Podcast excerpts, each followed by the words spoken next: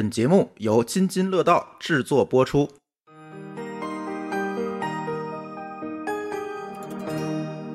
各位拼娃时代津津乐道的听友朋友们，大家好，我是主播君君，呃，欢迎大家呢收听咱们新的一期拼娃时代的节目。咱们这期节目啊，是自从疫情以来啊恢复的第一期多人录音的节目啊。今天呢，呃，我们请到了咱们中国非著名儿童文学作家吴小舟啊，小舟，小舟跟大家打个招呼吧。听众朋友们，你们好。小周呢是咱们呃国内的呃儿童文学作家，然后剧本作家，然后儿童的基础教育学者，呃吉林省的作协会员，还多次担任咱们是国家呀、省市级的作文大赛的这个评委啊，其实还是挺厉害的。当然这些啊是他给我的稿啊，是我我在这念的。实际上我们圈内就觉得他是一个非常有童心的。一个啊，职业的作家，就是代表作，我这里可以给大家说几个，就比如说，呃，应该是前年吧，前年前年出版的这个《香格里拉的茉莉》，呃，到现在都还没写完，写了第一部、第二部啊，后边还有啊，我们在努力的催更。另外呢，还有漫画，叫做《一单一食》，这些呢，在咱们网上啊，还有书店里都能够看到啊，都能看到，大家可以呃买一本。看一看，非常有意思。好，感谢听众朋友们的支持啊！今天啊，大家可能已经猜到了，我们的主题呢是叫做儿童文学啊。这一个系列节目的大的题目呢叫做“阅读要从娃娃抓起”啊。咱们这是第一期，我们觉得呢，第一期从什么开始呢？呃，想聊一聊咱们国内国外的一些比较好的儿童文学作品。啊，从这个聊起，所以呢，我请来了呃小周跟我一起呢来录这一期节目。正好呢，我跟小周的家里的孩子呢都是在上小学的这个年龄，我们家是马上四年级啊，小周家是马上上小学是吧？对，马上一今年今年一年级。对，那么呢，咱们开篇呢就先讲一讲关于孩子的阅读引导的问题吧，好不好？好的，好的啊。那小周，你作为一个呃，应该算是一个职业的作家啊，那家里头肯定对孩子的教育和呃孩子的阅读都特别重视。那么从孩子小时候你是怎么引导的呢？能不能先给大家介绍一下？这个情况啊，可能有点特殊啊。我们家闺女呢，可以说是近水楼台先得月，因为毕竟她老爸有一个会写故事的老爸，所以说呢，她在她的读物当中有那么一小部分是我专门为她写的故事。如果咱们听众朋友们购买我的《香格里拉莫》的这个书的时候，你们可能会发现，在这个书的扉页上还有一个本书献给安妮。这安妮呢，就是我们家闺女的小名。应该说，我们我女儿她在小的时候，她的阅读启蒙期可能会比较早。她在胎儿时期，还在她妈妈肚子里的时期，实际上我们就已经开始给她念故事了。当然，这个。不是特别的都推荐大家去做，因为这个毕竟时间和精力有限。这个是是什么？是你写的故事给你老婆听是吗？哦，不是，我是对着她的肚子来念。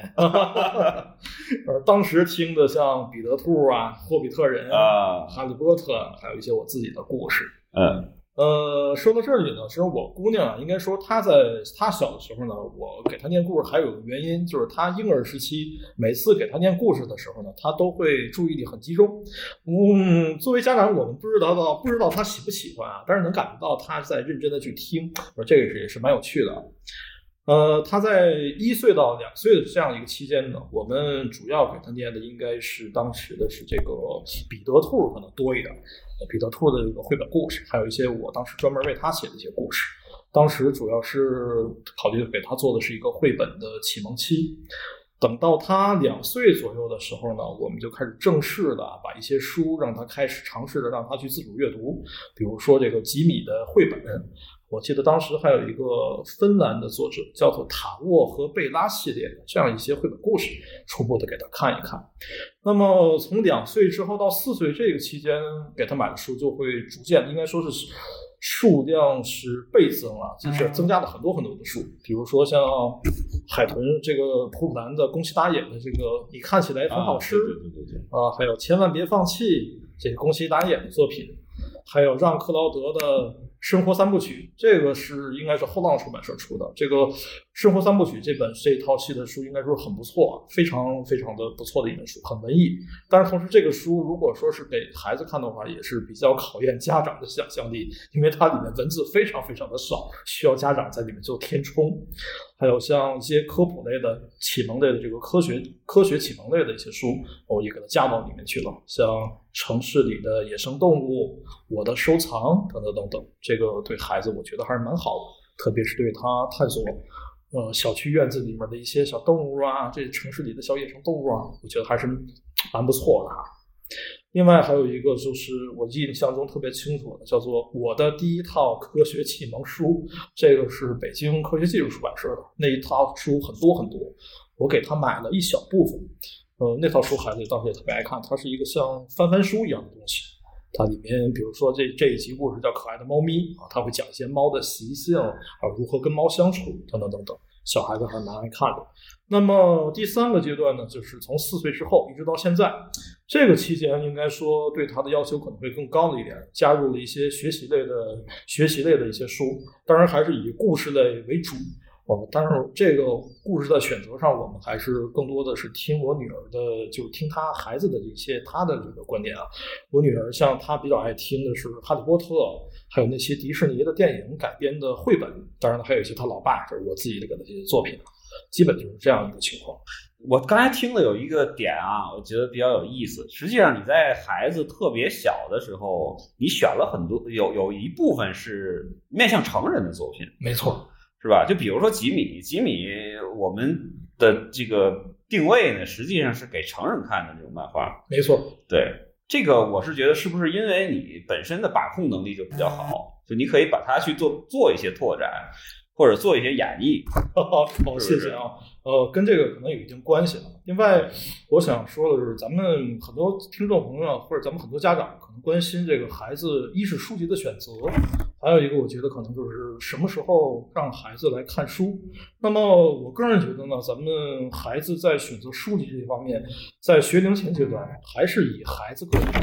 为主吧。咱们家长做做把关就好。呃，主动权，选书的主动权，最好还是交给孩子们。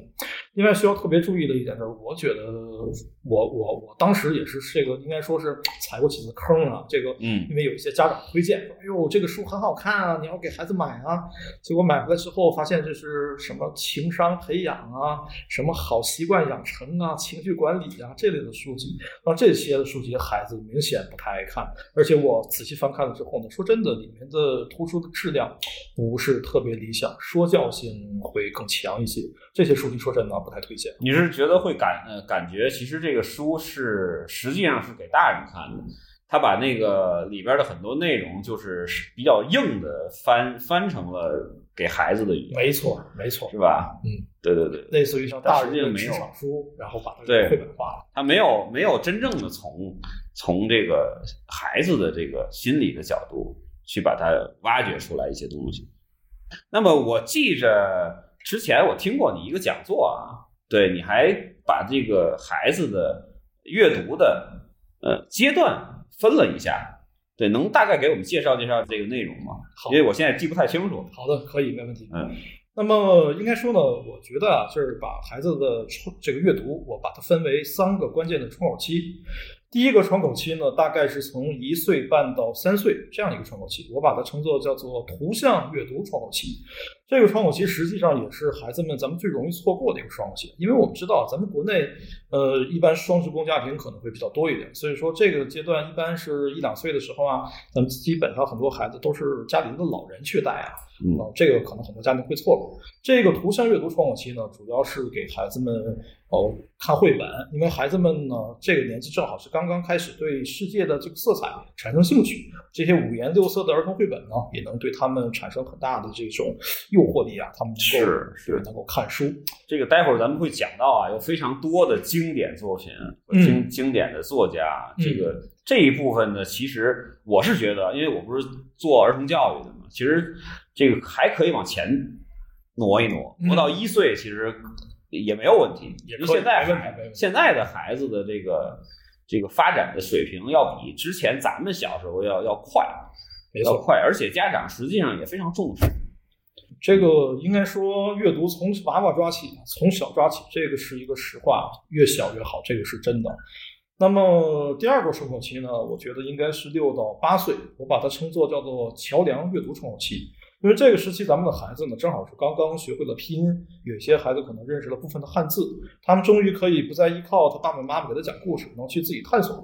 这一窗口期也正是从绘本到这个纯文字书籍过渡的这样一个非常优秀的一个呃优秀的一个时期啊。这个时期应该说第二个这个窗口期，直接决定了孩子在小学阶段他爱不爱看书，以及能看多少书。同时我们知道阅读需要引导，对不对？那么第三个窗口期呢是十九到十三岁左右，九到十三岁左右，我把它称作叫做兴趣阅读窗口期。这个窗口期应该说是我个人觉得应该是孩子在成年之前最关键的一个阅读时期，因为这个窗口期一是持续时间长，还有一个呢，在这个时期孩子心智逐渐成熟，他开始开始产生了自己的一些兴趣爱好和一些主见。那么这个时期，如果我们能够把握好的话，孩子的阅读量应该会成倍的增加。当然，如果说哦反而反之的话呢，如果我们这个九到十三岁这个创新把握不好，放任自流，让孩子去这个沉溺在这些电子产品里面，那很有可能这孩子啊，咱们从这个一时期一直到他步入社会，可能都不太爱看书。就等于说，这第三个窗口期实际上决定了孩子在步入社会前，他主动涉及书籍能够涉及的多少，应该说是很关键的。所以小周这个，你看到大家看到啊，这个小周这个分级之后啊，他十三岁之后就不提了，因为你你如果错过了这个的话，可能后边就你再去由家长去主导啊，或者说去引导的话，他可能作用就不大，没错就，不太大，就可只能是看他自己后面去自己去做调整，没错，对吧？有可能到后边可能突然又爱看了，是吧？环境的影响或者其他的问题的影响。对，其实我想说啊，就是其实小周还有一个这个就是。呃，叫职务啊，是什么？咱们的素质教育 这个改革发展小组的成员是这样。我我之所以就是刚才呢跟大家说这个几个窗口期啊，实际上有个原因，就是因为我这个跟学校，包括跟教育这块儿接触的可能也是比较较多一点。对，所以说从学生家长这边的反馈以及之前的一些教学经验呢来看的话，确实是，如果说孩子在九到十三岁，也就是说他在青春期前后这个切段阅读把握不好的话，可能孩子的阅读兴趣会成倍的降低。这个确实是大家需要，我觉得需要留心的一个事情。不过那个这不是吓唬大家啊，大家也不要太过度的焦虑。就可能有嗯有的有的家长听这期节目说，哟，我们孩子在呃这个小学阶段或者是比较幼儿阶段没有特别关注这个事儿，是不是就就没机会了？其实倒不是，其实倒不是。这个阅读这个事儿是一个终身的事情，就是后面的话，只不过你的效果不是不如前面好了，没错，并不是说咱们就放弃了。什么时候直接的这个这个扔了，再重新生一个，这个不提倡，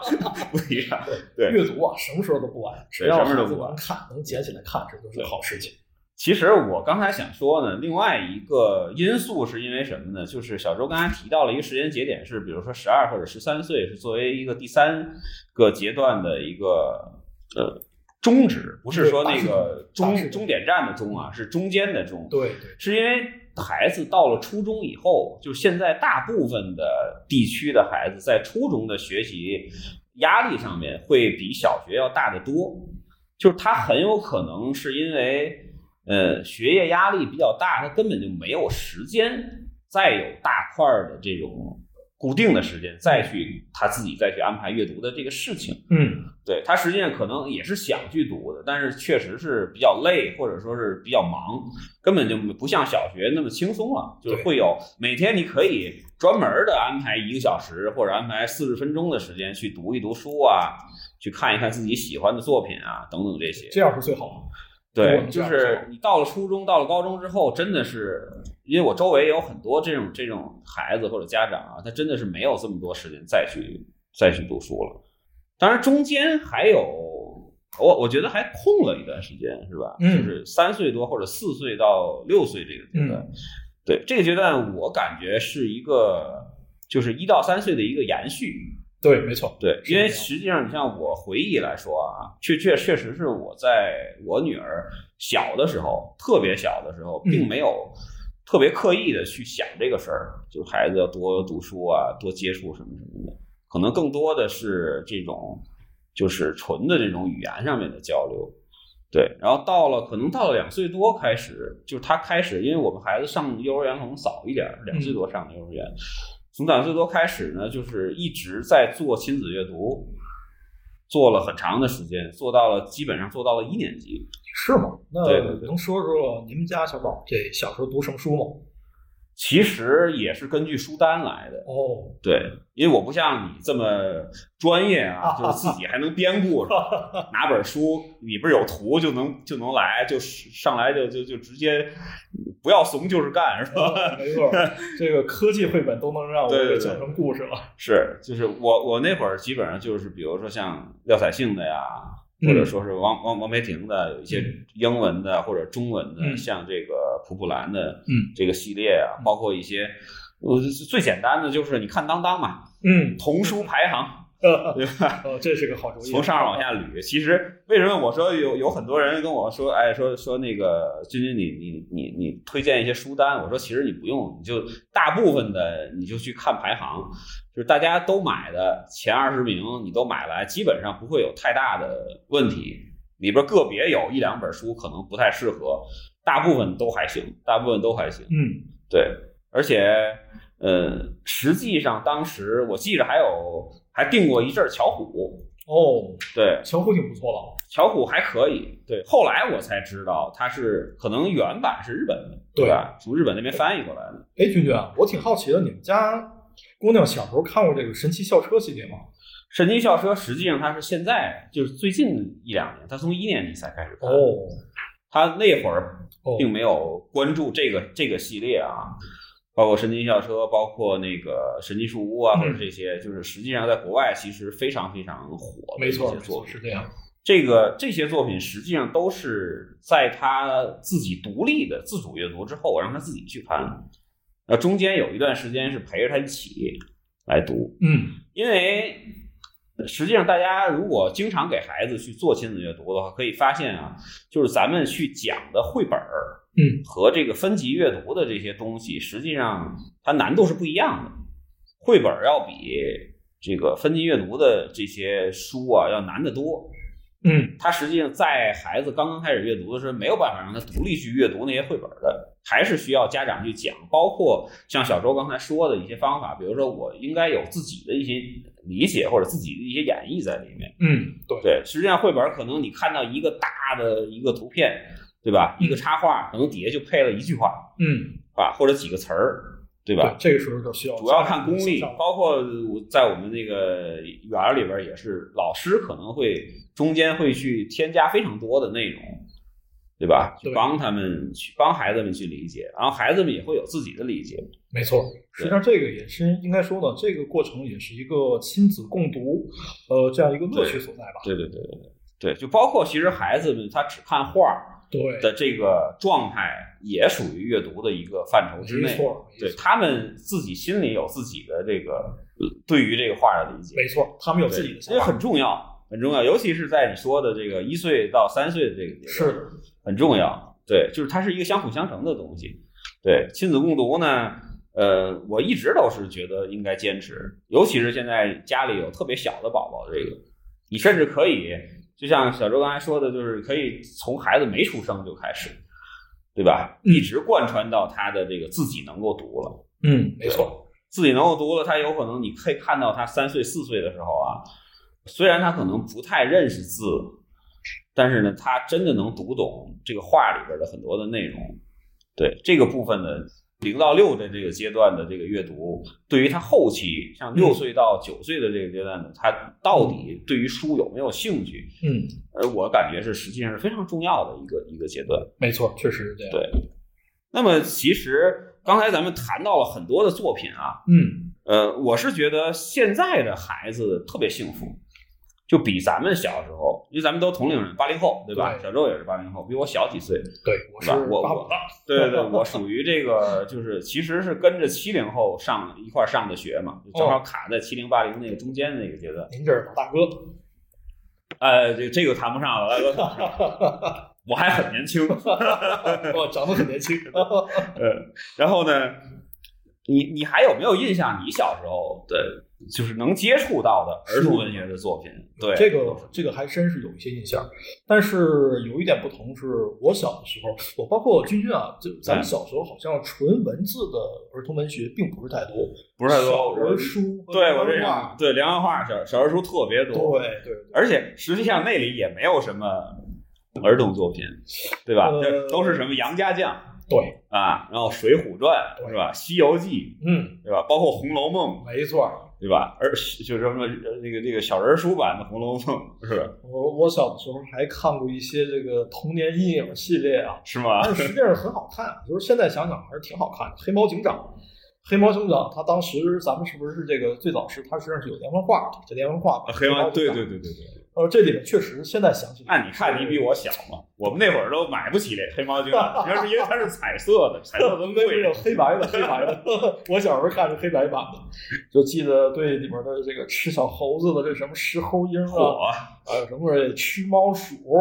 还有什么食人蚁，还有特别是嗯一只耳食人蚁那集啊，食人蚁那集相当恐怖啊！这个现在想起来，我我我我说真的，这这个这个，如果说这个漫画到现在的话，我我可能不太推荐学龄前的孩子看，是吧是有一点这个下沉。但是那会儿实在是那个就可看的东西太少了。没错，我小时候实际上当时我对故事，特别是在学龄前前后吧，应该是在十岁之前，在十岁之前，我对儿童文学、对故事类的书籍其实并不太感兴趣。我当时可能最感兴趣的是我爸爸妈妈当时给我买的那些《十万个为什么》，对这个特别感兴趣。对对对对，我也有，我也有那个哦那那那那套书。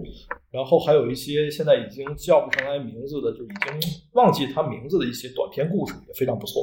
呃，唯一记得一个是咱们孙幼军老师的《小贝、小贝流浪记》，啊，这讲的一只小猫的这个，这个稍后还有什么小布头流浪？对对，啊那些这些这这都是挺不错的作品。那会儿还有三毛。哎，三毛可老了，三毛可是好多年前就有了。对，我就说那会儿还看过那个三毛，三毛还被弄成了那种类似于连环画的。对对对，很有趣，很有趣。也有也也也有那个就是儿童文学作品，就比如说当时嗯已经都已经都是普及了的，像安徒生童话对，是吧？格林童话。当时我记着那个书，我那小时候买到那本啊，是一块多钱，还是什么，反正就非常便宜。到我们小时候已经涨到三块钱了。对对，当时就是那本书可能一块钱左右，安徒生童话翻烂了都，哦，是特别。反复，因为没有别的可看，反复的看。现在孩子还真是挺幸福的，现在而且那会儿也没有绘本，也没有这么多的绘本。当时好像真没什么绘本。对对对。个别的一些彩色绘本，相对可能地摊儿一点儿，什么对也没有引进版大战、变形金刚都是这类的那种了。是，所以说就是，就从我那个年代来看啊，现在回忆来看，实际上国内的有一段的断层，没错，是就。是就是有一大段的时间，它没有出现任何的这个就可以被大家所熟知的作品。嗯，对，它不像是国外，国外实际上它是连续的，就每一每五十年或者每十年都会出一些，嗯，对吧？就比如说之前的，你像《哈利波特》，可能是咱们回忆，可能是十年前的了。嗯，但是从现在，我觉得孩子们就是从平常在学校聊天啊，或者说是互相交流，是可能《哈利波特》已经过去了，又有新的很多很多东西。小周是不是给我们能给我们介绍一下，就是为什么这个国外的呃儿童文学作品或者童话作品会这么的，就是繁盛这么多？嗯对吧？咱们国内我能够提到的嗯没多少，对吧？就比如说就是叶圣陶，那嗯孙幼军老师、叶圣陶老师，嗯，是吧？这个是那一代的，就是要像像冰心，但是我实在是想不出来冰心有什么样的，就是说特别那个童趣的作品，就比就咱们这个节目是闲聊啊，哦我我我我我仅代表个人观点，就我觉得那个 《纪小读者》就是就是咱们教委推荐教育部推荐的，我看也很枯燥，孩子看起来也不是特别的那什么。我唯一有印象的可能是小桔灯吧，小桔灯对小桔灯是有，课文里面有，但是也记不清里面写的。反正就是我是觉得，呃，咱们不谈现代的这几个，一一会儿咱们说，慢慢来说，嗯慢慢捋。近代，嗯或者说是这个解放前吧，嗯，就是我没感觉到出来什么特别像样的这个这个作品，是不，是？您这还真说对了。咱们应该这么说啊，刚才君君啊，您提到这个咱们呃欧美的儿童文学和咱们中国的这儿童文学这样一个发展，实际上这个确实是也是导致了我们今天的这个儿童文学现状的一个原因所在。我们回顾一下啊，欧美的儿童文学呢，实际上它在十八世纪的时候就已经是一个相对活跃期了。嗯它在十七世纪中叶的时候，应该说是欧美文儿童文学的启蒙时期或者是起步时期。在文艺复兴之后，这个这个十七世纪的时候，它已经进入了一个起步期。十八世纪的时候进入活跃期。那么在整个的十九世纪一直到二十世纪的上半叶，都处于一个井喷时期，非常非常的多。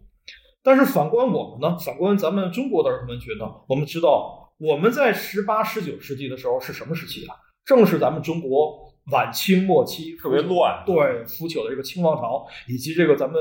这个近代的半殖民地半封建的这样一个黑暗的这样一个里程当中。所以说，在这样一个时期呢，欧美他在这个时期，在十八、十九世纪的时候，他们的儿童文学作者不光是儿童文学，我们现在所知道的好多的世界名著的一些大师大家们，实际上也都是在十九世纪左右的时候呢，应该说是涌现出来的。但是反观咱们中国这边，就相对情况相对会可能会让人遗憾一些，因为这会儿正好是咱们正值是这个清朝末年，太乱了。没错，各种的战乱啊，包括外国的侵略啊，内部的纷争等等等等，这个一系列的原因呢，导致咱们当时缺乏了这种土壤，缺乏了这儿童文学诞生的土壤。我们的儿童文学应该说起步是呃本身就比较晚，另外在早期的时候呢，特别是在咱们建国后，建国后的很长一段时间，咱们实际上是受苏联的影响也是蛮大的。哦，说到苏联影响呢，我相信咱们很多家长啊，可能看过一个动画片叫《邋遢大王》，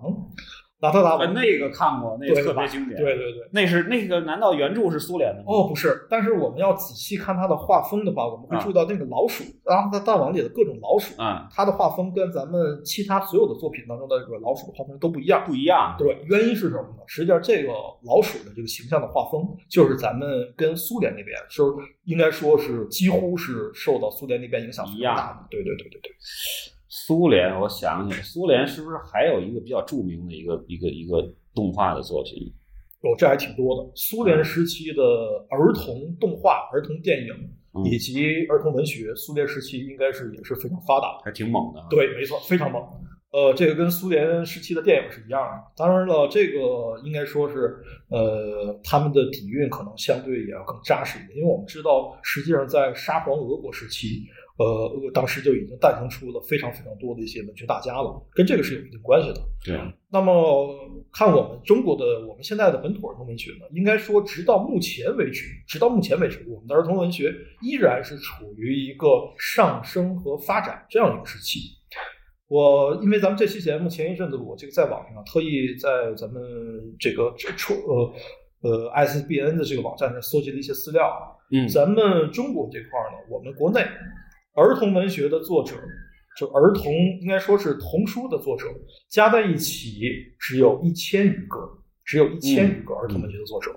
那么法国、英国，我们看法国、英国、美国、德国，像这些国家，他们的人口可能只有千万级别，但是每个国家都有上万个，都有上万个的儿童文学作者。但我们看，我们中国有十四亿人口，而我们的儿童文学作者，我们的童书作者连一千个都不到。而这个是跟他们比，这个实际上是确实啊，这个数量的差距是一个很大的一个一个一个痛点啊，是咱们现在也是我刚才之所以说咱们仍然处于一个上升期、发展期这样一个原因。这是不是因为有一个原因是这个在中国写这个儿童文学作品的话，他可能养活不了自己？哦，这是关键啊！这个戳到小周作者的痛点。小周又开始痛了。哦写书特别想写，但是写完书之后呢，然后这个这个其实并不能够那个保证自己能够活得非常的舒适，是吧？哦，这是一个嗯确实是一个原因啊。但是国外实际上就是咱们只只举一个例子，比如说什么 J.K. 罗琳阿姨是吧？这就很牛。当然，实际上就这个罗琳只是其中的千千万这个这个作者中的一一员啊，没错，实际上还有很多的非常牛的作家，大家都不知道，就是那些作家实际上没没比他少赚多少，也。也都很厉害，也都很厉害。国外的儿童文学应该说，整个国外的我们不能简称儿童文学，应该说是国外的这个童书。童书这块呢，它的发展应该说是相对要更加的全面，也更加的系统化。最大的一个特点，他们的儿童文学以及儿童漫画已经形成了自己的类似于像分级制这样一个体系。但是，对我们本土这块呢，别说分级制了，咱们的作者现在都少得可怜哦，这是一个现实问题啊。是是，近几十年还好，近几十年反正出来了很多啊，嗯因为那个大家呃整体经济条件提升了，对吧？嗯对吧？咱们社会主义的这个发展嘛，是吧？然后呢，昌盛，对对，反正文化呀，对，吧？没错。然后这个出来很多，就包括比如说像这个呃孙友军老师啊，嗯后边的像郑渊洁，嗯是吧？后面的像这个曹老师，嗯是吧？像沈石溪等等等等这些吧，就是很多很多的这个现代作家，嗯反正呃是向好，是吧？整体上呢还还是向好，像包括咱们小周，是吧？嗯，小，周小小小周现在也一直在写啊，一直在写。他主要是这个，呃，不想提，就逼掉他吧。就是过审的问题，现在比较比较难，然后 稍微这个这个这个写的有点儿敏感了，就不让你过。这个这个很讨厌，这这个这这个确实啊，这个我要呼吁一下啊，这这个这个大家不要这样，是吧？给写给孩子的嘛，这毕竟还是很童真的，是吧？没有什么，大家不要过分解读。那咱们捋一捋好不好？就是、嗯就是，咱不是说推荐书目啊，嗯就捋一捋。就比如说，咱们能够想到的很多大家耳熟能详的一些作品，嗯就是国外的、国内的这些，呃，就是连带着作者给大家呃介绍几个，有这个，那这个可真是太多了。太多了。那么我我个人觉得呢，小孩子，尤其是他已经形成了自主阅读的这样一个氛围之后呢，我建议还是把图书的选择权交给孩子。交给孩子，但是有一点，家长一定要把关，因为并不是所有的书籍都适合我们的孩子。这个有些书籍呢，跟我们的家庭教育观念以及我们家长跟孩子之间的这个观呃观念是有很大关系的，并不是所有的书籍都适合咱们孩子。就比如说咱们前一阵儿啊，就上上上周啊，网上嗯热议的有几个是吧？什么那个关于狼的事儿是吧？对，关于那个什么，我跳下去经过了每一楼层的窗户啊，什么什么这些啊，就是 网上最近骂声一片啊。当然，这个咱们不展开说，咱不展开说，就是这个就是有很多作品，实际上我是觉得这个它里面有很多的这个不太适合孩子去去这个这个年龄段去阅读的一些嗯内容，对吧？但是这个毕竟是少数，没错我是觉得毕竟是少数，大部分的作品还是可以的，嗯。还是可以的。呃，应该说呢，我觉得呢，咱们有一些家长可能啊，这个看作品获奖了啊，那我就一定要买。但是应该这么说啊，获奖的作品肯定有它的价值所在，但是适不适合您的家庭，适不适合咱们孩子们，哦，这个就另说了。因为我刚才说过，对，每一个作品它可能都涉及到咱们，因为它的最终消费方、最终的受众方是咱们的孩子们，孩子喜不喜欢，以及孩子如何理解，这是一个很关键的一点。我们拿咱们四月份的时候啊，咱们教育部是把呃圣埃克苏佩里的小王子这小王子非常有名的一个这个是书籍，超级经典，没错，把它放到了咱们小学生的必读书目里去了，中小学生的这必读书目里了。当然，我知道在这个实际上在这一举措之前呢，很早的时候，各个学校实际上已经把《小王子》作为小学的一个必读书目了。但是我们都知道《小王子》很经典，不过有一些家长可能会有这样的经验：我们买完之后发现孩子并不喜欢看，特别是小学生，嗯看完之后他觉得蛮枯燥的、蛮无聊的。哎，这个还不是经典吗？怎么孩子还不爱看呢？可能会有这样的疑问。实际上，原因是我们就要知道一点，就是有些儿童文学作品，像《小王子》这个，只是我们认为它是儿童文学作品。嗯，圣埃克苏佩里的《小王子》呢，严格意义上来讲，我在小的时候我也不爱看。我是什么什么时候开始爱看的？我记得很清楚，当时我小学看过第一遍是在小学五年级的时候，不太爱看。上初中的时候呢，也不太爱看。什么时候爱看呢？高中的时候。高中的时候，当时在看一遍，这个时候觉得哇，好深有感触的。原因是，哎呀。因为它实际上是讲一个作者的童年不受大人的理解，以及包括一些这个对大人世界的一些讽刺啊，嗯成长后的这种讽刺，其实包含了好多剧情内容。是，要不说小周人家有文化，你看我在那个高中的时候都看《鹿鼎记》是吧？他看《小王子 》，这个一下子格调就不一样了。我这可真比您超前。我看《鹿鼎记》那是在更早是不是你那个那个知道了世态炎凉，才拿小王子去批判一下现实社会。就刚才小周提到这，我也有有有有理解有体会啊。就是实际上有很多作品呢，其实它还有一个问题是它中外文化的一些差异。没错，就包括有一些寓言故事，你就能发现它里边中国的寓言故事跟国外寓言故事，它可能讲的是同一件事，它可能表达出来、演绎出来就不太一样。没错，包括这些书也是，有很多的书，呃，有的孩子可能会觉得不太理解，对嗯，吧？但是实际上，他可能在国外的孩子过程中，他一看就是，实际上就是身边发生过的一些事情。是的，对，这就跟文化差异也有关系，跟他的这个呃阅历，就是他成长的环境也都有关系。哦，您说到这点啊，我再说一下，咱们儿童文学的发展这块呢，应该说欧美这块跟咱们本土的儿童文学、儿童作品，呃，还有一个区别就是，嗯，他们那边就是欧美那边，他们的儿童作品、儿童童书作品，嗯，成长性的很多，就有成长性的励志的那呃，种。还不是励志，就是成长。他的嗯成长是什么举个例子吧，咱们从拿《哈利波特》为例啊，啊，就是那我知道，嗯，那个小孩刚开始演第一集的时候非常小，对对吧？然后演到那个最后一集的时候，都已经孩子了 都已经嗯快结婚了。没错，成长，这成长的烦恼也是。没错，没错，没错。这种成长性的文学呢，在咱们本土而言，应该说还是极其少的，极其少。那么我的这个作品实际上是属于成长线的，但是嗯能不能写好，我希望我能把它写好，但是能不能写好，我估计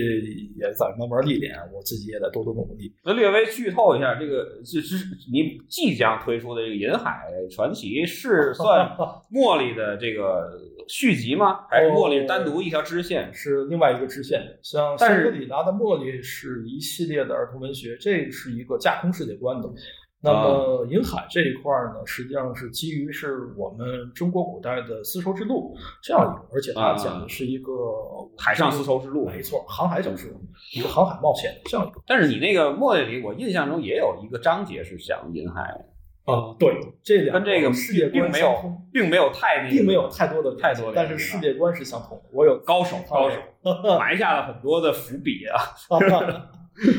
那么，但是我们就是看啊，这个国外的儿童文学这一块儿，我们能很明显能感觉到他们的世界观要更宏大，而且相对更成体系。比如说罗尔德·达尔的他的作品，我们知道、这也是一位老一辈的老一辈的这个童书作者了。罗尔德·达尔像他的《查理和巧克力工厂》啊，我对们知道这些作品，他都有着自己非常应该说他是属于一个叛逆型的和一个激进型的这样一个童书作者。好好好多的比较牛的，就就就是罗尔达尔这套这套书啊，嗯现在在这个小学的这个校园里头还是特别火的。嗯，就是不能叫做人手一本吧，但是至少百分之五十的孩子都都读过，还挺厉害的。我我闺女有时候经常跟小同学就去讨论什么什么，嗯，包括什么了不起的狐狸爸爸，哦，是吧？马蒂尔达等等这些啊，这些英文的原版在我们的一点课堂的这个暑期的课里面啊，插播一个软广，都有这个精读课，都有精读课，大家可以关注啊。好啊，对，就是这这这套书是，就是那天我跟小周聊天时还说，小周说这个已经流行过去了啊，这个现在可能又有新的了。但是我是觉得现在还是很火的，还是很火还是很火，还是很火。嗯我后来我就更正一下，其实没流行过去啊，还是很还是很火的。嗯，在孩子之间的口碑宣传很不错。对另外，在前两年、这两年、今年和去年开始，可能稍微热度有点下降的，像特里普拉切特的《蝶形世界》这个书也是蛮火的。啊，这个是什么？没听过哎。《蝶形世界》，它是一个科幻对，算是科幻加魔幻的这样一个故事，也非常不错，非常非常棒的故事。说到动物小说呢，还有一个值得推荐的是叫《猫武士》。猫武士，对我也看过。哦，如果您的孩子和您喜欢猫猫的话，这个是非常推荐的，很经典的故事。另外，《猫武士》很特别的是，他这个作者，好，我记得好像是叫艾琳·亨特吧，那只是一个笔名。实际上，《猫武士》是由七个不同的作者一起来创作，一起来完成没错，没错，很特别。另外还有就是经典的，像应该说是欧美奇幻文学的开篇鼻祖托尔金。我们知道嗯他的作品像《霍比特人》《指环王》系列，啊是就是托尔金那个那个那个算成人和孩子都能看吧，应该算是。呃，他他算是他会画到这个儿儿童文学吗？实际上，托尔金的《霍比特人》呢，还有他《指环王》的第一册，在欧洲国家，他往往会把它归纳为叫儿童文学这一块，特别是啊霍比特人系列。嗯，当年霍当年托尔金老先生在世的时候，接受采访的时候也表示，他的《霍比特人》实际上最早就是为了他的孩子们创作的。啊，写给孩子们的。没错，没错。当然了，电影跟这个在电影上呢，可能改编就要大一些了。书籍还是非常推荐。是是是，他明显在电影里边比这个这个哈利波特要成人的多，没错，确实 成人的多。确实。对。那么咱们国内这块呢，可能很多家长会好奇，就是什么书是好书，什么故事是好故事？我觉得这个可能不太去好评判。不过我可以跟大家说一下，咱们一部优秀的儿童儿童作品，不管它是绘本、是小说啊，还是戏剧类的东西。那么我们知道，我们人在社会当中，我们的汲取经验有可以把它分为直接经验、间接经验。直接经验呢，就是我们亲自去做一些事情，我们亲自经历一些事情。那么什么是间接经验呢？就是我们可能没有经历这个事情，没有亲自去经历，而是从影视作品或者是文学或者其他这些作品当中所获得的经验。那么优秀的童书作品呢，实际上这些优秀作品，如果说我们非得要说这个书好不好，哦，这个故事好不好？那么我觉得可以有一个小小的标准，就是这个作品是不是能给孩子提供非常好的、良好的间接经验，去帮助孩子们认识这个世界，有助于孩子们更多的认识社会、认识这个世界。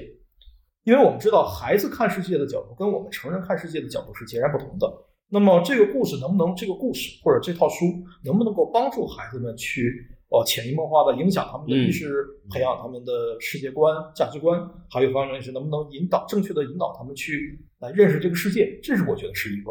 应该说是一个相对关键的一个评判点吧。还有就是我刚才所提到的成长性这一块儿，呃，目前咱们本土的儿童作品这块儿成长性是相对要相对要欠缺一点，稍微少一点。包括郑渊洁的有几个经典，他其实也没成长。哦。是吧？这个不是，就就是就是整就整个的这个故事还是还是挺有意思的。但是我觉得，比如说像舒克和贝塔，可能他从第一集到最后一集都是那么大，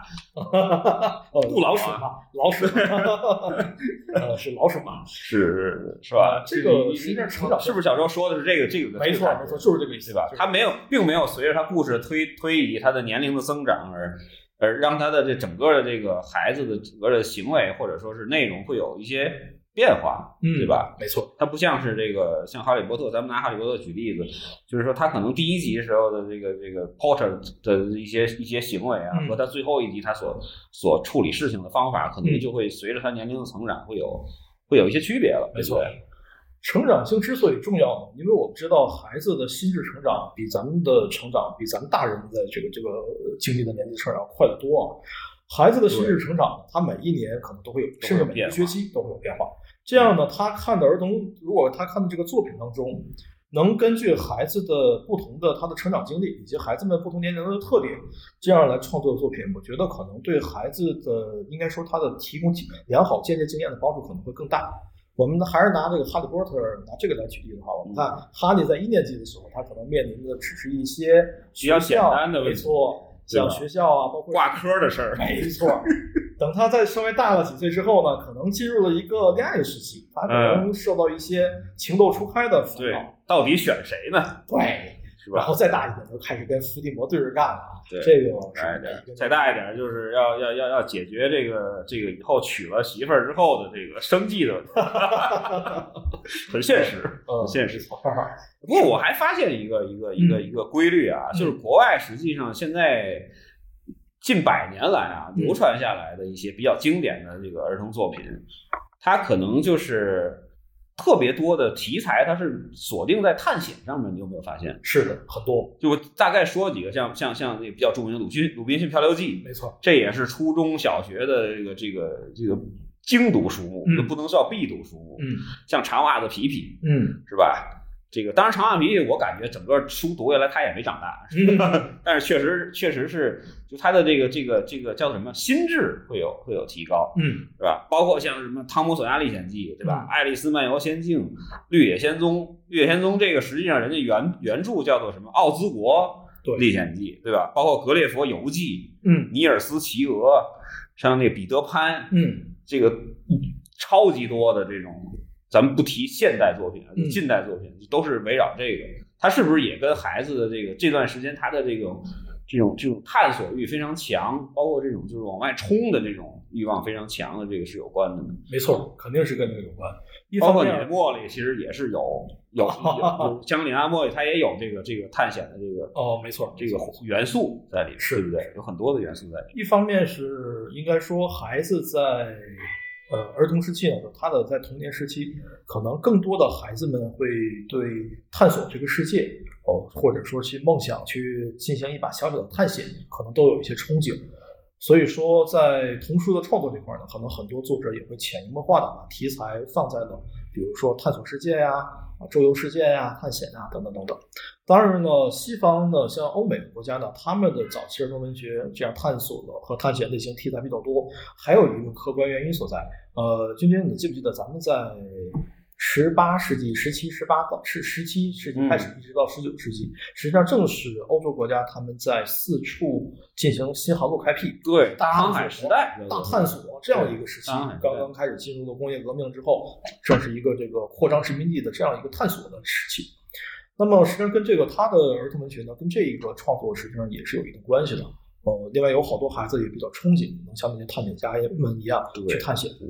对当然了，应该说这种精神呢，探索的精神，探索的探索未知的精神，直到现在呢，我觉得依然是非常值得去提倡的。孩子们嘛，对不对？就要对这个世界保有一颗好奇心，我们要去探索这个世界，探索一些未解之谜，探索一些哦他们或者是前人们没有解决的一些问题等等等。这个我觉得还是值得肯定的。对，我是觉得就是嗯这个题材，其实到现在都很很一直很火，哦，是的，一直很火。对，包括其实孩子们，你会发现他的这个自己本身的这个创造力、想象力都非常强，而且他们特别喜欢这种去角色扮演。嗯，我要扮演一个海盗啊，是吧？嗯我要扮演还好他们还没看那个那个日本的那个对吧？海贼王什么这些漫画，看完之后可能更那个热血沸腾。就他们其实还是特别喜欢去去这个扮演一些东西，我扮演一个英雄是吧？扮演一个海盗，扮演一个什么那个超人、救世主等等等等这些吧。对，像我女儿虽然是个小女孩看起来很文文静静，但是最近这从疫情开始啊，她从这大半年一直在迷什么呢？迷奥特曼。我这奥特曼对嗯小女孩爱看奥特曼。而我跟她一开始我实际上是挺抵触的，我因为奥特曼我总感觉跟这种特摄电影，跟咱们小时候看的这个叫恐代沟龙特辑、可代号什么可能有点像，觉得。但是后来我陪着她看了几集，觉得还不错。这个嗯观点、三观很正，这个片子很多这个三观还是蛮正的。对，当然，恰恰相反的是，他一开始爱看的这个叫《小公主索菲亚》，这嗯个我反而还真不太喜欢让他看。索菲亚那个，我就特别奇怪，就是咱们不也也不展开说啊，就是感觉不像是国外人写的，你知道吗？对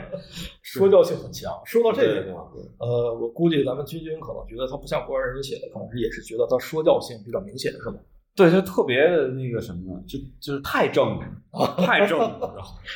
就它并不像你像比如说，哎，咱们举几个例子，比如说像这个小猪佩奇啊，嗯小猪佩奇里也有说教，嗯但是它很自然，对，你明白早？期 早期很自然，后期也变得刻板了。后边我没看，对，后来刻板了我也不看我没看，就是前期我觉得还行，还行。但是这个这个索菲亚这个，我因为我实际上索菲亚我也看了很多，嗯对我觉得，呃，不 就就是就很奇怪，我我也没有去去去去抠它到底是什么、什么个情况，嗯对。但是我是觉得，就是总体上还好，嗯总体上还好，但是实就是实际上整体上还还是不如那些那个更早期的作品。嗯更早期作品那么自然，就是更早期的作品。我的其实一个体会是说，真正的写书的作者，嗯他确实是出于爱，出于这个对于孩子的这种真正的这种想传递、想了解或者什么样这种心态去写出来的。嗯当然还有，包括你像安徒生的童话，实际上在后期有很多作品也有很多暗黑的东西啊。嗯这个我不知道大家有没有细去想，就是你就想啊，安徒生童话其实有很多的作品也不是那么，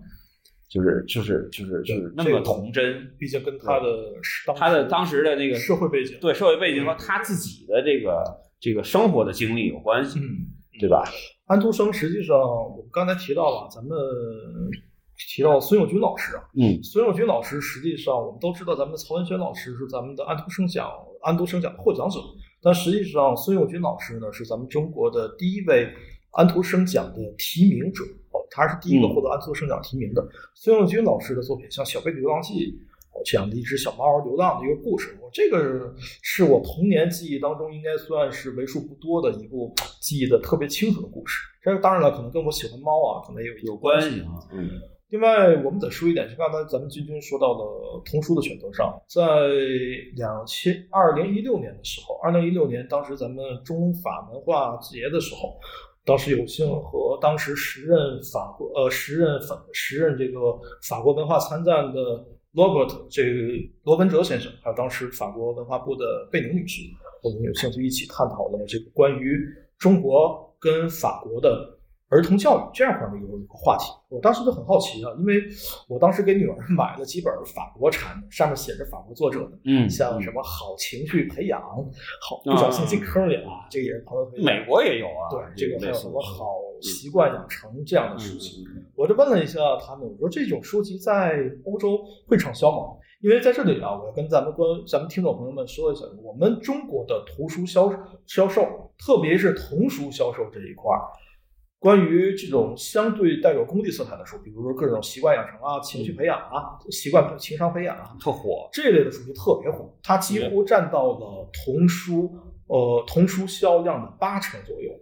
哎，这个我还真没想到，这个这个这个真没销量特别的高。嗯销量他们是往往是每年都是居榜首的，特别是一些打着进口旗号的这些书籍。后来我就问他们，问这个贝宁和这个卢文哲先生，呃，我就问他们二位，我说这些书在法国这边当地哈对卖的怎么样？他们就觉得很惊讶，因为他们告诉这书还能卖，这些书实际上是七十年代和八十年代在法国曾经火过一段时间的。嗯，就是步入了九十年代之后，在法国、在欧洲国家已经没有人再买这种书了，因为他们家长不靠谱，对家长们经过一代又一代的家长们，后来发现这种东西不可控，不是说我给孩子们买了一本好情绪培养，这个孩子的情绪就变好了；不是说我给孩子们这个孩子可能生活习惯不好，我买了一套什么好习惯养成啊，看了这书后，这个孩子习惯就好，并不是这个样子。所以说，经过了，应该说是呢，在欧洲国家呢，这些书经过一些历练之后，逐渐被淘汰掉了。但是比较可惜的是，这些书，这些相对带有功利性色彩的书，目前在我们本土，在咱们国家依然还是非常流行。我觉得这个应该是咱们家长们值得注意的一件事情，因为嗯实际上无论是孩子的情商培养啊，还是好习惯养成，呃，一是我们不能急功近利，二再一个这个跟我们的亲子教育以及家长的亲力亲为、家长的关系对以身作则的这样的，我觉得可能更加有关键一点。你买这个，实际上还不如我，比如给大家推荐两两部啊，就一个是这个香农的，大卫香农的那个《大卫不可以》，嗯这个我觉得应该现在小宝宝的这个家庭可能，我不别的地方，我北京我觉得还是这个普及率蛮高的。嗯大卫不可以这一套是非常好的，没错，关于情绪这个培养。另外一个就是说，宫西达也有宫西达也有很多的书，对吧？对包括恐龙的那个系列，对，对吧？包括他他的那刚才那个小周提到的那些，就非常好。嗯宫西达也的书对于情绪培养也非常好，有好多的这个绘本，实际上对于这个情绪培养都特别有用。对，就是嗯别看那种你经过这个这整理归纳之后的那种，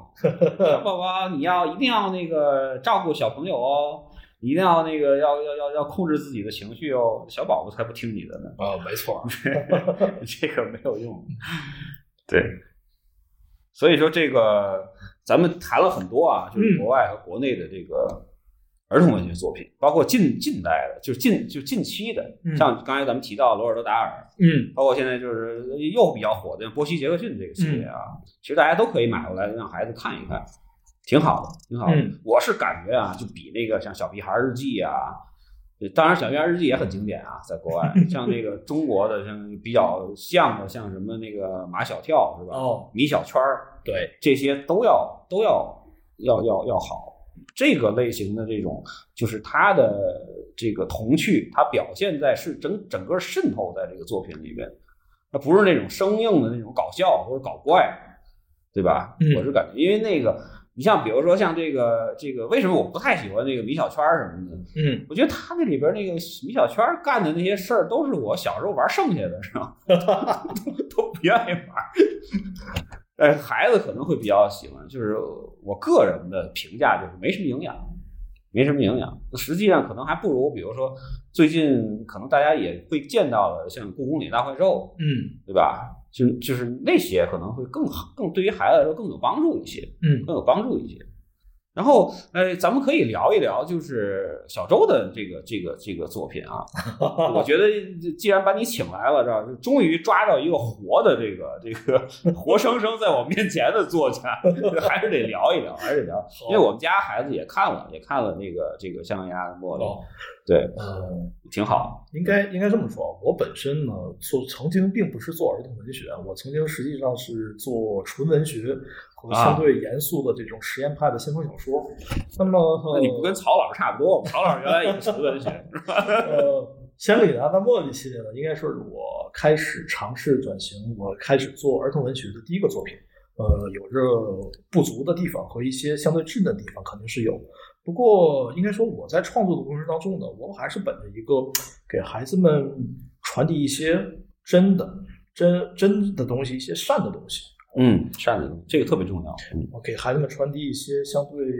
美好的东西。尽管我们知道成人的世界可能很残酷，但是我希望呢，能通过我们的故事来给予孩子们的内心当中给予他们一定的铺垫，让他们知道这个世界上可能还有很多更美好的东西，以及是当然了，世界的残酷啊等等等等这些东西也会涉及到作品里面去。因为我刚才说的，我的那肯定可能是嗯。一个成长性的，像第一个故事和第二第一册和第二册可能相对会要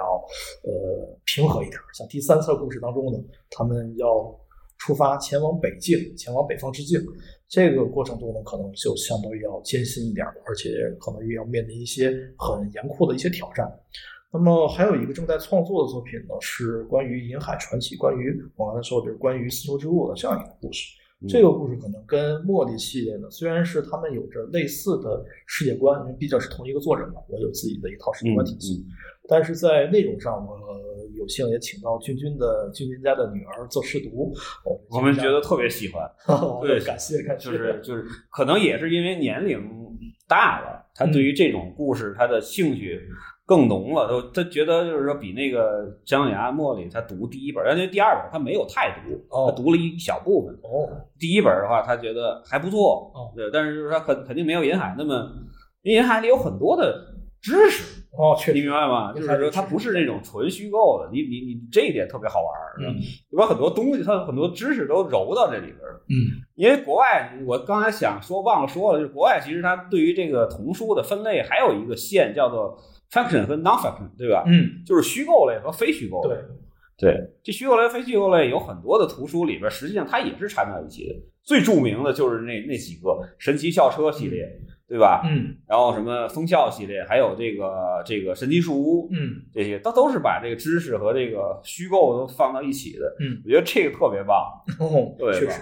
这个寓教于乐当然是最好的。我觉得这种寓教于乐，让孩子们在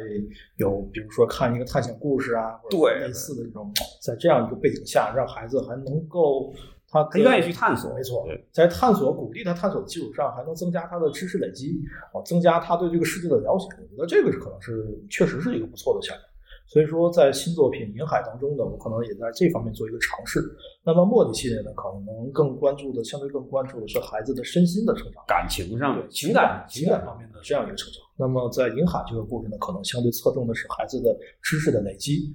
这样一个基本上这样一个线。哦，好的好的，这个我觉得。呃，让作者自己来说啊，我觉得很跟我们读起来，因为我也读了，实际上跟我读起来，实际上这个呃感触是差不多的，感触是差不多的。它跟国外的这个这个作品还是有比较多的这个中国的这个这个印记在里面，哦，是对吧？我是觉得是有有有很多的，就是就是中国人的这种思维的印记嗯，。是的，因为国外的这种成长，就包括《哈利波特》，包括罗罗尔德达尔里边，实际上，呃，他的成长和咱们的这个成长还是不太一样，嗯。还是不太一样。因为这个毕竟是受到我们的生长环境、成长环境这样一个限制。因为毕竟说是咱们是中国的孩子，是有着咱们中国自己特定的一个相对更加特殊的这样一个成长环境。那么英国的孩子呢，像《哈利波特》是英国的作品，英国的孩子有着英国孩子的成长环境，这个肯定是截然不同的，这个肯定是截然不同的。嗯所以说，这也会导致的咱们有一些外国的儿童文学作品可能在中国水土不服的一个原因所在。但是同时，我们也要看到一点，我们国内的儿童童书作品呢，确实在发展方面呢，还是相对是属于一个趋于成熟的过程，还是有好多地方，我觉得可能值得更加的加强啊，进一步的这个强化这样一个空间所在。确实是，就包括最近的这几个比较著名的作家，我觉得他们呃新的作品啊，嗯也还可以。就是我实际上挺同意，就是前几天，比如说咱们说到有一些内容确实不合适，嗯对吧？这个我是感觉啊，是有一点是因为国内好像把一些这个成人化的这种内容，嗯生硬的就呃就是搬到了这个这个儿童文学的这个范畴之内了。嗯它改的并不彻底，而且本身他就没有往那个方向去写。实际上，嗯它还真不如那个，就是说郑渊洁的有一些，虽然郑渊洁有些就是特别特别的那种那个玄幻，特别的那种开放，但是他真的是是往孩子方向去写的。在中国有些，包括曹老师一些作品啊，包括那个史诗基的老师的作品，就他实际上并没有纯的往这个这个儿童方向去写，嗯，他实际上应该我们来讲吧，他，还保有着一定严肃文学、对成人的严肃文学严肃文学这样一些痕迹在里面。对，所以说实际上，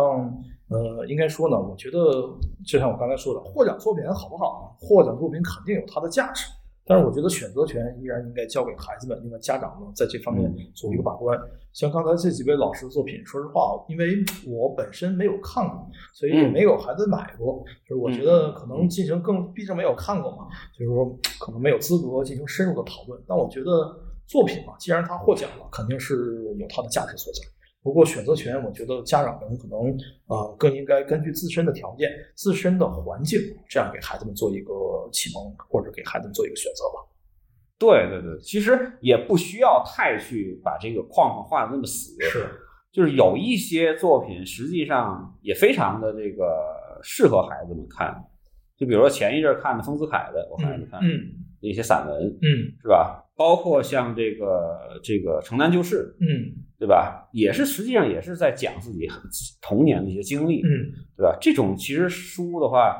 包括呃四大名著中的这个部分的内容，嗯对吧？包括、呃我们说的金庸，嗯就是我们我们实际上就是鼓励孩子阅读嘛。我有时就是说我孩子其实他特别发散，他有时候就是这段时间他一直在看科科技类的书，嗯他那个那种小说类的完全不碰。嗯有时候反过来又开始又又又又不不断的去看这种虚构类的这种小小说类的书。其实孩子只要读了，他有他自己的这个理解就好了。确实，对吧？而且呃我一直觉得有一些书啊，他在自己十岁、十一岁、九岁的时候看的这个这个他的感触和他可能二十岁左右再去重新再去读它，他会有完全不同的这个理解。没错，是这样的。包括咱们成人，可能你二十多岁刚刚的那个步入社会，你去看《金瓶梅》，嗯你去看这个《红楼梦》，呃你的这个这个理解，跟你可能五十左右了，四十多岁的时候再去翻过来再去看呢，又有不同的这种理解。确实，这是跟他的人人生境遇都有关系的。然后还有一个问题就是，小周，你以后会不会就去考虑去去去写一写这个类似于像比如说《夏洛的王》，像类似于《小王子》这种纯情感类的这种，可能会考虑，会考，因为毕竟之前本身也是创作严肃文学，有一方面有这方面的情怀，另一方面呢，是我觉得可能随着一个作者啊，可能尝试尝试的种类可能越多，对自己丰富自己的丰富丰富自己的阅历和历练自己，可能也有帮助。呃，刚才咱们君君提到了书不同年龄有不同的感觉，这个说真的我也是深有感触。像我记得我父亲在我小学的时候给我买过一本叫《苏菲的世界》，我不知道苏菲的世界我看啊过，，这您也看了嗯啊？这个书呢，在我小时候第一次买的时候，实际上我对它是拒绝的，这个挺反感的，就是这个完全看不懂啊。是但是当五年级我上五年级的时候，当时再翻开这个书的时候，五年级的时候就已经能看得进去了，觉得很好看。嗯，这也是一个哲学启蒙的书籍。这个书籍实际上也是嗯挺值得跟大家推荐的。我觉得我小的时候五年级就能看得进去，那么我相信现在的孩子们，他们现在也很厉害，对应该是能看得进去。这个对孩子们整个的世界观啊，包括对他们，嗯，如果从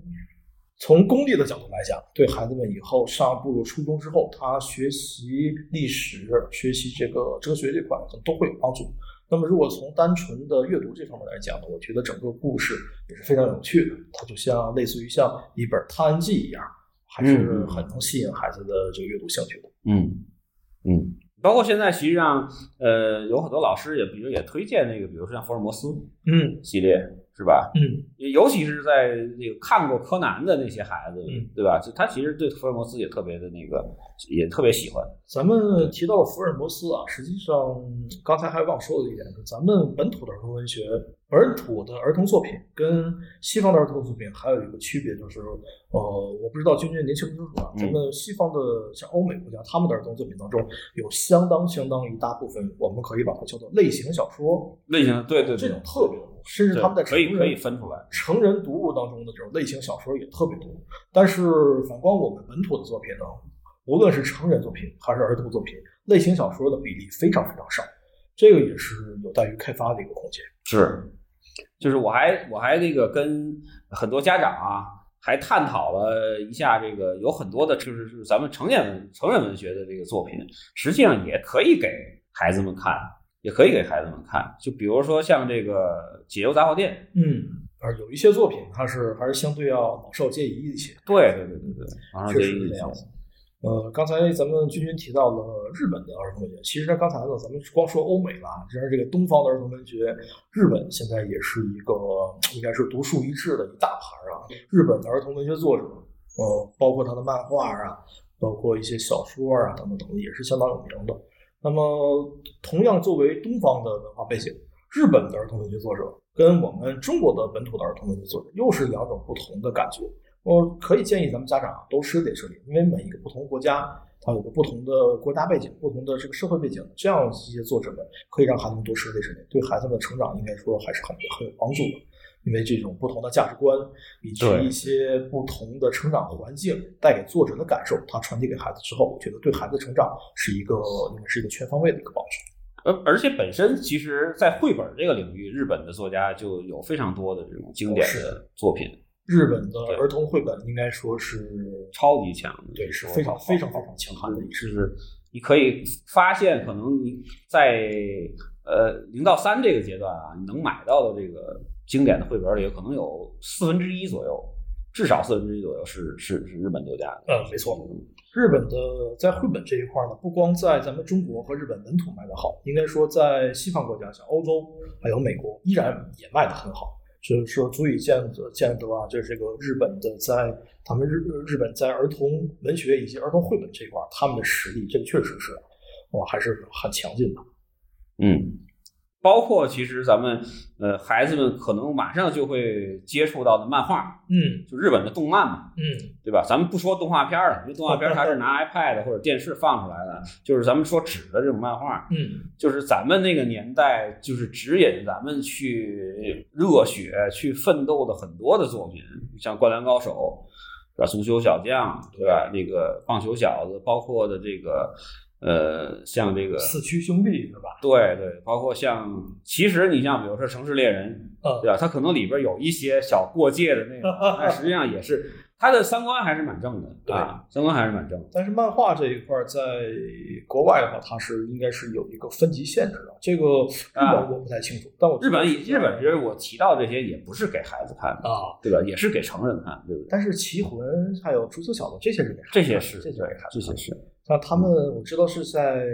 法国，像欧洲国家，特别是欧洲漫画也是独树一帜啊。欧漫这一块儿的话呢，呃，因为像我的这个一单一时在欧洲出版，在法国出版发行，所以说对那边我可能有一些了解。欧漫这一块儿呢，应该说跟日漫它还是有一些区别。欧漫的分级可能要更加严格一点，它的嗯儿童的阅读这块儿的是有分级的，就像他们的电影一样。嗯但是我们目前呢，咱们的书儿童读物，特别是漫画这块儿，实际上是没有分级的。我们很多家长可能一提到动漫，就是小画，小孩儿的，对，一提哎呦这小孩儿看的这动画片儿、卡通片儿，实际上并不是这样。有好多动漫作品，实际上在国外它是专门给大人专门给大人看没错没错，是这样子。对而而且小昭最近也在参与那个制作一个一个漫画作品，哦，对，是这个那个是给孩子的吗？这个是还是给这是啊一个相对成人的一个故事，嗯相对严肃一点成人成人的漫画。比较像漫威的那种，哦，嗯，可能还不太 不太一样。对，可能更像欧洲漫画，嗯像欧漫的 Black Side，像类似于像这种，这个明白跟欧欧漫更像一些。所以说这个呃，期待你的新作品吧。好我觉得谢谢期待你的新作品，包括这个这个给孩子们专门给孩子写的这套这个《银海》，也是这个再次催更。好，感谢关注。嗯，那么最后呢，这个我呃想让小周呢送给孩子们一句话，就关于孩子们阅读的。哟，您这节目怎么跟这崔老师的这实话实说一样啊？是是是，那这我这只说大白话，这个真的是啊这个孩子们看书真的是很关键，呃，特别是纸质的读书、纸图、纸图书，这个真的是非常关键。嗯，嗯应该说从人均阅读量这一块来看呢，我们目前咱们国家的人均阅读量，特别是孩子的人均阅读量，在全球依然是这个排名是要靠后的。呃，孩子读书这块是个重是个大任务。无论我觉得这个孩子们在读书的选择上啊，还包括在买书的兴趣上啊，咱们家长要支持，要培养，要让孩子们去多读书，读好书。好，谢谢君君。好的好的。感谢咱们吴小周啊，小周呃百忙之中啊抽出时间能参与咱们的《平娃时代》这一期节目的录音。那么呢，有些什么样的关于儿童文学的作品的一些问题，或者孩子阅读上的一些问题呢，咱们可以在我们的这个公众号后面留言。然后呢，我也希望啊，小周是不是能够拿出几套咱们之前的这个这个作品作为奖品，没问题，好吧？拿咱们三套吧，好不好，？没问题。薅一下小周的羊毛啊！好，没问题。拿出他的作品，然后咱们在这个留言的观众中呢，可能会作为一个奖品，呃，跟咱们参与互动的这个呃读者呃和听众啊来做一下互动，好不好？好，没问题。嗯，好的。那么这一期节目呢，咱们就录到这儿，呃，感谢大家的收听，感谢听众朋友们，再见。嗯，再见。感谢您收听本期节目，同时您也可以收听我们制作的更多博客节目：乱炖、蓝海之下、拼娃时代、串台、品质生活和科技先生。在您收听的平台上直接搜索即可找到以上这些节目。我们鼓励以购买替代打赏。如果您觉得我们的节目对您有帮助，欢迎以购买周边产品的形式来支持我们。关注我们的微信公众号“津津乐道播客”，天津的津，欢乐的乐，道路的道，进入周边产品菜单购买即可。如果您愿意参与我们的更多讨论，可以加主播的微信号 d a o 幺六零三零幺，加入我们的听友群。